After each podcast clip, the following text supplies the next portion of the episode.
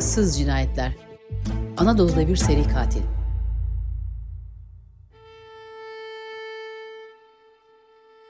Dördüncü bölüm. Seri katilin çiftliği. 9 Ağustos 2018. Polis ve jandarma araçları Mehmet Ali Çayıroğlu'nun evini basmaya giderken Çamalan köyünde dün gece yaşananlar kulaktan kulağa yayılmıştı. Köylüler Cemal Karaşı'nın evinin bahçesinde toplanmış Mehmet Cürebal ve İstanbul'dan gelen arkadaşı Cemil Eroğlu'na geçmiş olsun diyorlardı. Aslında hedefin Cemal Karaşın olduğu konuşuluyordu. Cemal Karaşın, eşi Sıdıka Karaşın ve 15 yaşındaki torunları ile o gece evdeydi. Sıdıka Karaşın o adam ile bir ay önce karşılaşmıştı. Yani katil ile bir ay önce karşılaşmıştı. Yol kenarında mantar satarken kasasında 3 inek olan beyaz kamyonet önünde durmuştu. Araçtan inen adamı uzun boylu esmer 40-45 yaşlarında yuvarlak suratlı diye tarif ediyordu bahçesindeki köylülere. Bu adam büyükbaş hayvan satın almak istediğini söylemiş, bir kısmını Samsun'daki marketim için keseceğim, bazılarını da kurbanda satacağım demişti. Sıdıka Karaş'ın da hayvanları olduğunu anlatıp evlerini tarif etmişti. Aynı adam 10 gün sonra geldi. Sıdıka Karaş'ın bahçede komşusu Şükriye Cürebal ile oturuyordu. Mısır tarlasında çalışan Cemal Karaş'ına seslendiler. Beyaz kamyonetten inen yaşlı kadını annesi zannetmişlerdi. Ama Mehmet Ali Çayıroğlu karısı olduğunu söyledi. Çok garip, zayıf bir kadındı. Tülbenti başından omuzlarına kadar sarkıyor, öne çıkık alt çenesinde dört tane dişi sürekli görünüyordu. Zayıf kemikli suratındaki kalın gözlüklerinin ardında gözleri kocaman görünüyordu, olduğundan büyük görünüyordu. Bakışlarında sürekli endişe vardı sanki. Ya kulakları iyi duymuyor ya da anlamıyordu söylenenleri. Sorulara yanıt vermiyordu. Sadece kocasıyla piknikten geldiklerini ve üşüdüğünü söyledi. Eve girdiler. Kadının akıl sağlığının iyi olmadığını anlamışlardı. Cemal Karaşın, Mehmet Ali Çayıroğlu'nu ağıra, hayvanlara bakmaya götürmüştü. Çay içerken pazarlık yaptılar. Ama taksitle ödeme yapmak isteyen alıcının teklifini Cemal kabul etmedi. 300 metre uzaktaki komşuları Emine'nin de hayvanları vardı. Alıcı adam o hayvanlara da bakmıştı. Onun hayvanları da satın almadı. Sıdıka Karışım bahçede merakla kendisini dinleyen komşularına adamın bir kez daha yanında 20'li yaşlarda bir genç ile geldiğini söylüyordu. O gün de Cemal ile yemek yemişler ve yine pazarlıkta anlaşamamışlardı. Bir hafta sonra üçüncü kez bahçenin önüne beyaz kamyonet yanaşmıştı. Bu kez tek başına gelmişti ama Cemal evde yoktu. O da gitmişti. Aslında evi iyi biliyordu katil. O gece karanlıkta ormanın içinde yanlış adrese girmesi şaşırtıcıydı. Sıdıka Karaş'ın komşularına yaşananları tüm detaylarıyla tekrar tekrar anlatırken polis ve jandarma ekipleri 22 kilometre uzaktaki Mehmet Ali Çayıroğlu'nun evine yaklaşmıştı. Karaçal köyünde ormanı katledilmiş çıplak bir tepede 3 tane çirkin tek katlı yapı görünüyordu. Duvarları harcı taşmış tuğlalarla kaplıydı. Çatıları eğik bükük metalik renkli saçtandı. İki binanın pencereleri kara, kareden boşluktu.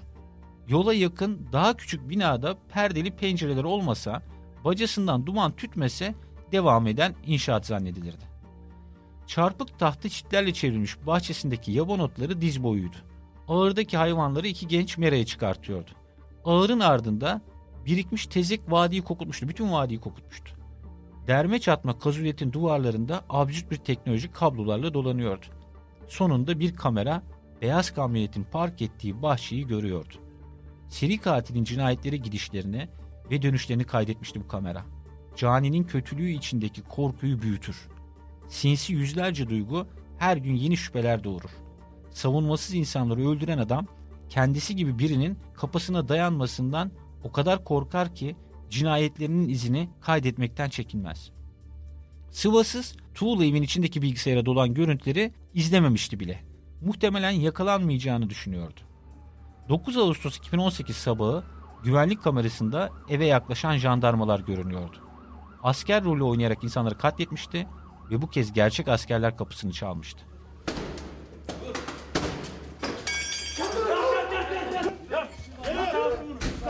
Mehmet Ali Çayıroğlu direnmedi ve yağma suçlamasıyla gözaltına alındı. Bu kez onun bileklerinde kelepçe vardı.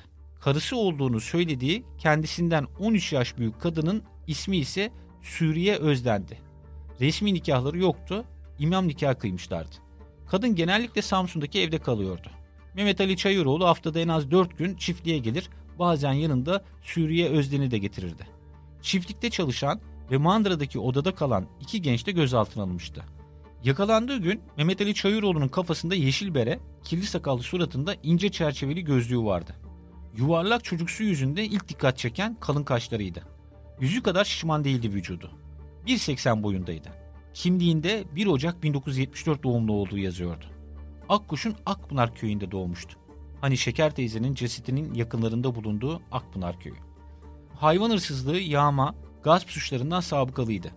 9,5 yıl hapis cezası almış ve 19 Ocak 2018 günü yani yakalanmasına sadece 8 ay önce cezaevinden çıkmıştı. Yani bütün bu cinayetler işlenirken o çevrede hayvan alım satımı yapan zaten sabıkalı bir şüpheli vardı. Ama şu ana kadar hiçbir şekilde kayıtlara geçmemiş, ifadesi alınmamıştı.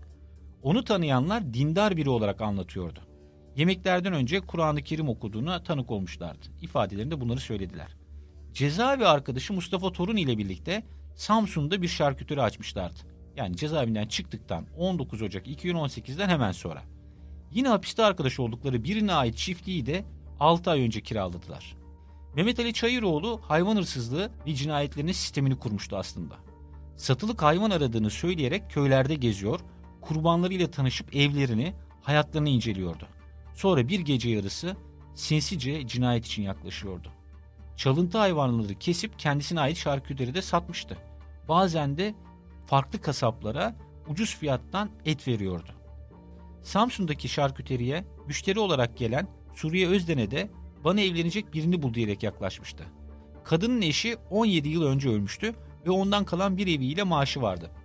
Bunları öğrenen Mehmet Ali Çayıroğlu bir gün evinin önünde beklediği kendisinden 13 yaş büyük kadını arabasına aldı ve ben senden hoşlandım karım ol dedi. İmam nikahı kıydılar. Adamın planı belliydi ve kısa süre içerisinde harekete geçti. Kadına evini satalım, borçlarımı ödeyelim dedi. Yaşlı kadın rahmetlinin hatırası, kokusu var bu evde, satamam diye yanıt verdi. Akıl sağlığında sorunlar olan kadını kredi çekeceğini söyleyerek kandırması zor olmadı. Notere götürüp vekaletname aldı ve evini sattı. Göz altındaki kadının henüz bundan haberi yoktu. Mehmet Ali Çayıroğlu, Suriye Özden ve çiftliğin çalışan iki genç salonda oturtulmuşken jandarmalar evde, ahırda, mandırada ve beyaz kamyonette arama yapıyordu.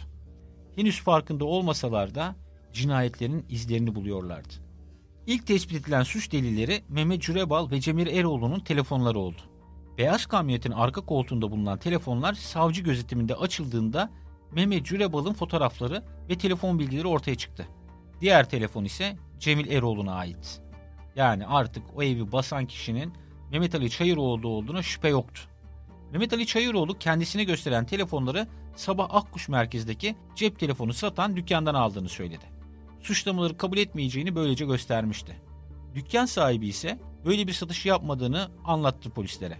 Mehmet Ali Çayıroğlu adliyeye sevk edildiğinde ise cezaevi arkadaşı ve ortağı Mustafa Torun'u suçlayacaktı. Mustafa Torun'un Çamalan köyündeki evi bastığını, telefonları çaldığını ve çiftlik evini bıraktığını anlattı. Ancak baz istasyonu sinyal bilgileri, HTS kayıtları incelenecek ve Mustafa Torun'un uzun süredir Akkuş'a gelmediği tespit edilecekti. Çiftlikteki evde yapılan aramada askeri kamuflaj desenli yağmurluk bulundu. Halen ıslaktı. Aynı Mehmet Cürebal'ın tarif ettiği gibiydi. Askeri botlar da kapının önünde ve çamura bulanmıştı. Evde askeri kamuflaj desenli pantolon, askeri palaska, askeri tip yeşil tabanca kılıfı, yeşil eldiven, askeri yeşil renk şapkada bulundu. Katilin asker rolü yaptığı cinayet kostümü tamamlanmıştı. 230 adet plastik kelepçe de dolaptan çıkmıştı. Mehmet Ali Çayıroğlu kelepçeleri branda çekmek için kullandığını anlatacaktı. Kıyafetlerinin ıslak olmasını da branda çekerken yağmurda ıslandım diyerek açıklıyordu. Aramalarda 3 tane tek kırma tüfek, 2 kuru sıkı tabanca ile geçirildi. Farklı yerlerde 5 telefon bulunmuştu. O telefonlardan biri Samsung S3 mini marka mavi renkliydi. Ön incelemede telefon açıldığında ekran koruyucudaki fotoğrafı gören jandarma ayağa fırladı. Bir dükkanın fotoğrafıydı ve tabelasında Sevda Bijuteri yazıyordu. Dükkanın 8 gün önce bu köyde öldürülen Senayi ve Ümit Demir Türedi çiftine ait olduğunu biliyorduk asker. Komutanım diye bağırdı. Telefondaki Facebook uygulaması açıldığında da Ümit Demir Türedi'nin profili görünmüştü. Jandarmalar nihayet yakaladıkları adamın katil olduğunu anlamıştı. Senayi Türedi'nin oğlu Raif cinayetten bir gün sonra başvurarak telefon, bel çantası ve kuru sıkı tabancanın kayıp olduğunu jandarmaya bildirmişti. Karaçal köyünün muhtarı Raif Türedi'yi arayarak jandarma köyde bir çiftlikte arama yaptı. Üvey annenin telefonunu buldular dedi. Raif Türedi ve çiftin dükkan komşusu Nevin Gümüş kendilerine gösterilmeden önce telefon, kuru sıkı tabanca ve bel çantasını tarif etti. Bunlar gösterildiğinde hemen ve kesin olarak teşhis ettiler. Raif Türedi evden kuru sıkı tabancanın ruhsatını getirdi ve çiftlikte bulunan silahın seri numarası ruhsatta yazıyordu. Deliller sağlamdı. Ancak Mehmet Ali Çayıroğlu suçlamaları kabul etmiyordu. Cinayetten 10 gün önce yular satın aldığı sırada Ümit Demir Türedi'nin yanlışlıkla cep telefonunu torbaya koyduğunu iddia etti. Telefonu iade etmek için dükkana gittiğinde çiftin öldürüldüğünü öğrendiğini anlattı. Ancak bu doğru olamazdı. Çünkü Ümit Demir Türedi öldürüldüğü güne kadar telefonundan Facebook paylaşımları yapmıştı. Hatta olay gecesi telefonundan WhatsApp'a girdiğini yakınları tespit etmişti. Bunu daha önce anlattım. Ayrıca katilin telefonunda tanımadığını söylediği Senayi Türedi'nin telefon numarası kayıtlıydı. Katil kuru sıkı tabancayı ise Samsun'da Musa isimli soyadını hatırlamadığı bir kişiden satın aldığını savunuyordu. Ruhsat gösterilince bu evrak sonradan düzenlenmiş. Bana iftira atıyorlar demişti. Katil sonuna kadar inkarda kararlıydı. Bu cinayetleri ortağı Mustafa Torun'un işlediği ve kendisi üzerine suçu attığı yönünde beyanları da olmuştu. Bu sırada evdeki bilgisayarda bulunan güvenlik kamera kayıtları inceleniyordu. Katilin kullandığı iki telefon hattının baz sinyal bilgileri ve HTS kayıtları talep edilmiş sonuçlar bekleniyordu. Jandarma Akkuş'un köylerinde peşi sıra yaşanan ölümlü olayları nihayet mercek altına almıştı. Gerçekten nihayet. Ölenlerin yakınlarına evde kayıp eşya olup olmadığı soruluyor. Kayıp olduğunu söyledikleri tüfekler tarif ettirildikten sonra teşhis için gösteriliyordu. Jandarma ilçe komutanlığına gelen Şeker Köseoğlu'nun oğlu Necai Köseoğlu iki inek, bir dana, bir buzağı ile tüfek ve cumhuriyet altınlarından kolyesinin kayıp olduğunu anlattı. Tüfeği ve çiftlikte bulunan 5 aylık dananın annesine ait olduğunu söyledi. Yani bunları teşhis etti. Katilin telefonunda yapılan incelemelerde bir delil daha bulundu. Şeker Köseoğlu cinayetinin konuşulduğu Müge Anlı ile Tatlı Sert programını televizyon ekranından videoya çekmişti ve telefonda bu bulunmuştu.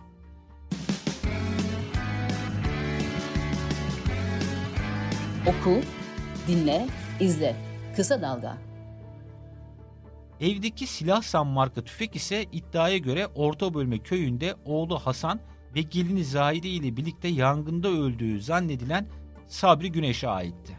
15 yıllık arkadaşı Mustafa Çakır ruhsatsız tüfeği kendisinin Sabri Güneş'e sattığını söylüyordu. Önüne dizilen çok sayıda tüfek içinde Mehmet Ali Çayıroğlu'nun evinde ile geçirilen tek kırma tüfeği hemen teşhis etmişti.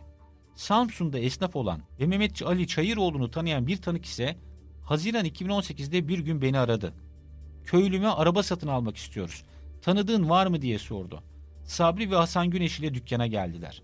Biz galeriye gittik. Baba oğul dükkanda kaldı. Mehmet Ali Çayıroğlu peşinat olarak Sabri Güneş'ten para almak istedi. Ama oğlu parayı verdirmedi diye konuştu. Ancak bu ifadeleri doğrulayan başka tanık yok. Katil ile baba oğul arasında telefon konuşması da tespit edilemeyecekti. Üçüncü tüfek ise Çamlıca köyündeki evinde tüp gaz zehirlenmesinden öldüğü düşünülen Hasan Bayram'a aitti. Hasan Hoca da denilen 87 yaşındaki adamın tüfeğinin yeşil siyah kayışı kesilmişti.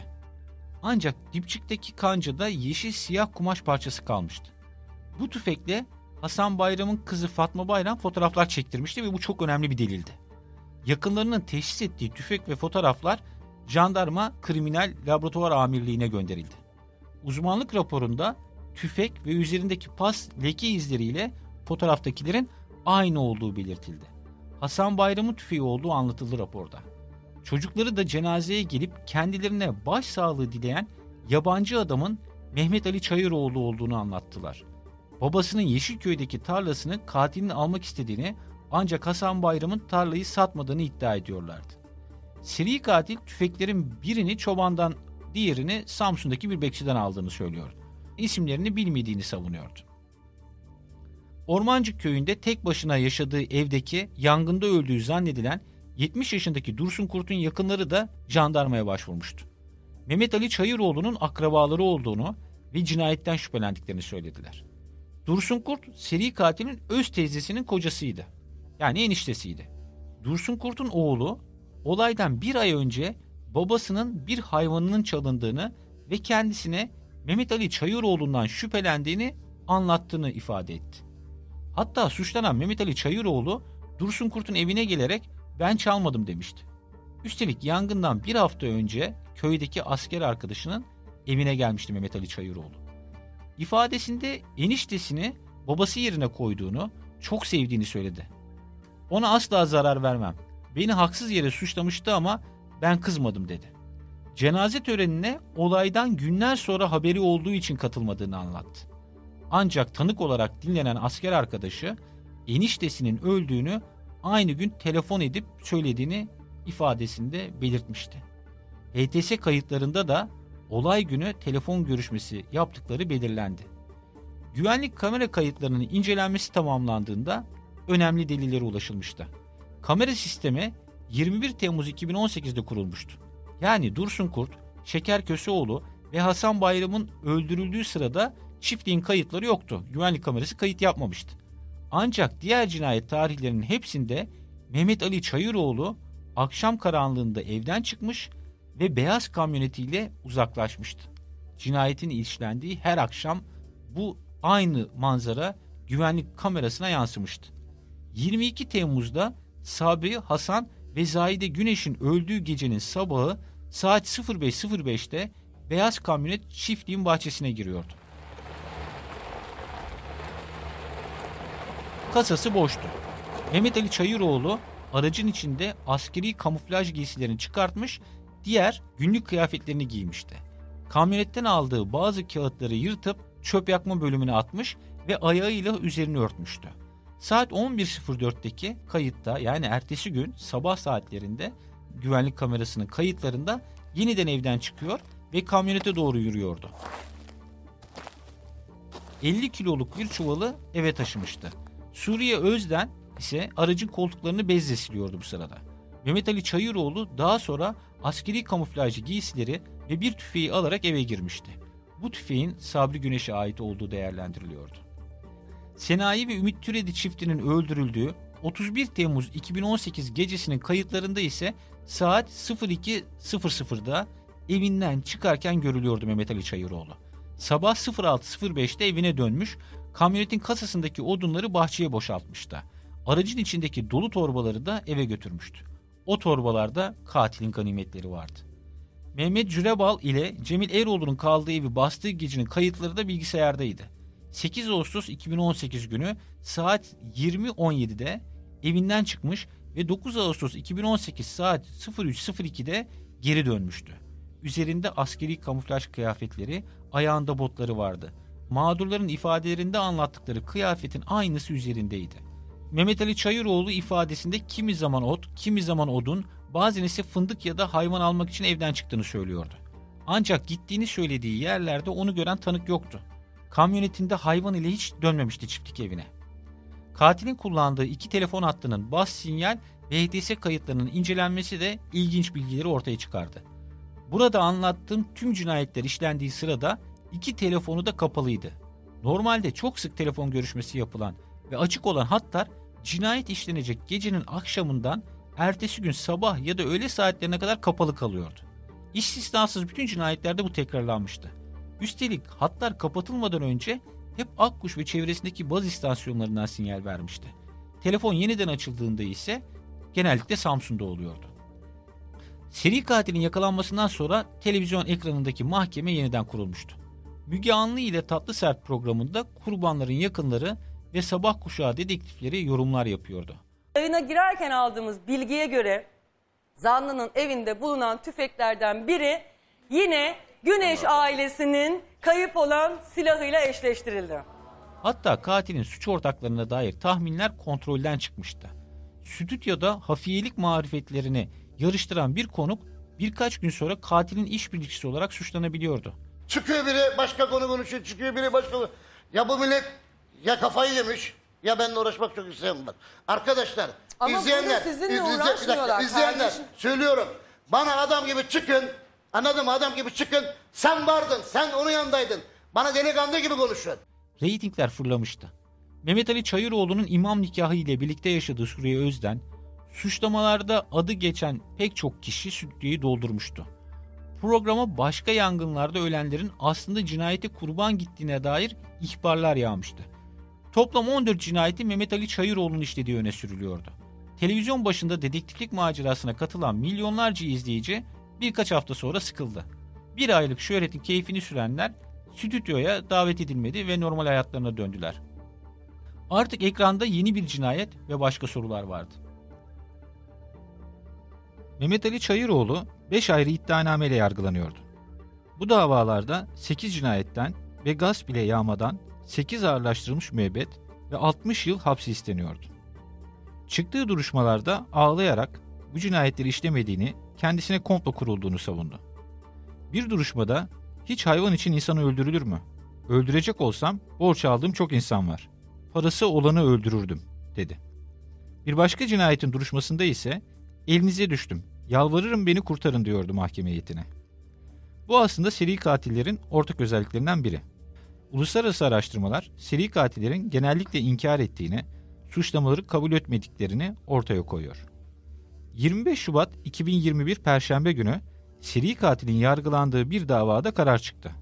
Senayi Ümit Demir Türedi ile Sabri Güneş, Hasan Güneş ve Zahide Güneş'i öldürmek suçlarından 5 kez ağırlaştırılmış müebbet 24 yıl hapis cezası aldı. Eniştesi Dursun Kurt'u öldürdüğü suçlamasından delil yetersizliği nedeniyle beraat etti. Dursun Kurt öldüğünde bütün evinin yandığını eşyalarıyla birlikte ve cesedinden de çok az parça kaldığını hatırlatmamız gerekiyor. Bu beraat kararında da evde bir delil bulunamadığı detaylı şekilde anlatılıyordu. Size seri katil hakkında Ünye Cumhuriyet Savcılığı'nın hazırladığı iddianamelerde yer alan iddiaları anlattım. Mehmet Ali Çayıroğlu hakkında süren soruşturmalar da var. Samsun Terme'ye bağlı Özürt köyünde 10 Şubat 2018 gecesi çıkan yangında 80 yaşındaki Sevim Semiz ve engelli kızları 50 yaşındaki Emine Semiz ile 60 yaşındaki Havva Gülen ölmüştü. Terme savcılığının yürüttüğü bu soruşturma henüz tamamlanmadı. Soruşturmada Mehmet Ali Çayıroğlu'nun şüpheli olduğuna dair iddialar var. Seri cinayetleri incelediğimizde soruşturmalarda büyük ihmaller, hatalar görüyoruz. Seri katil uzun süre hatta kendisi büyük hata yapıncaya kadar yakalanmadı. Cinayetler yangın, tüp gaz zehirlenmesi olarak kayıtlara geçti. Güvenlik güçleri ölümler yaşanırken bölgedeki sabıkalıları bile kontrol etmemişti. Bunu yapsalar dağlarda gezen ağır suçlardan sabıkalı Mehmet Ali Çayıroğlu'nu tespit edecek ve takibe alacaklardı. Hiç şüphesiz katile cesareti soruşturmacıların ihmalleri bahşetmişti. Kapsamlı ve iyi soruşturmalar yapılsaydı burada ölümlerini anlattığım insanların bazıları yaşıyor olacaktı. Belki de halen seri katilin aydınlatılmamış cinayetleri var. Size Akkuş canavarını ve cinayetlerini anlattım. Suç hikayeleri devam edecek. Hoşçakalın.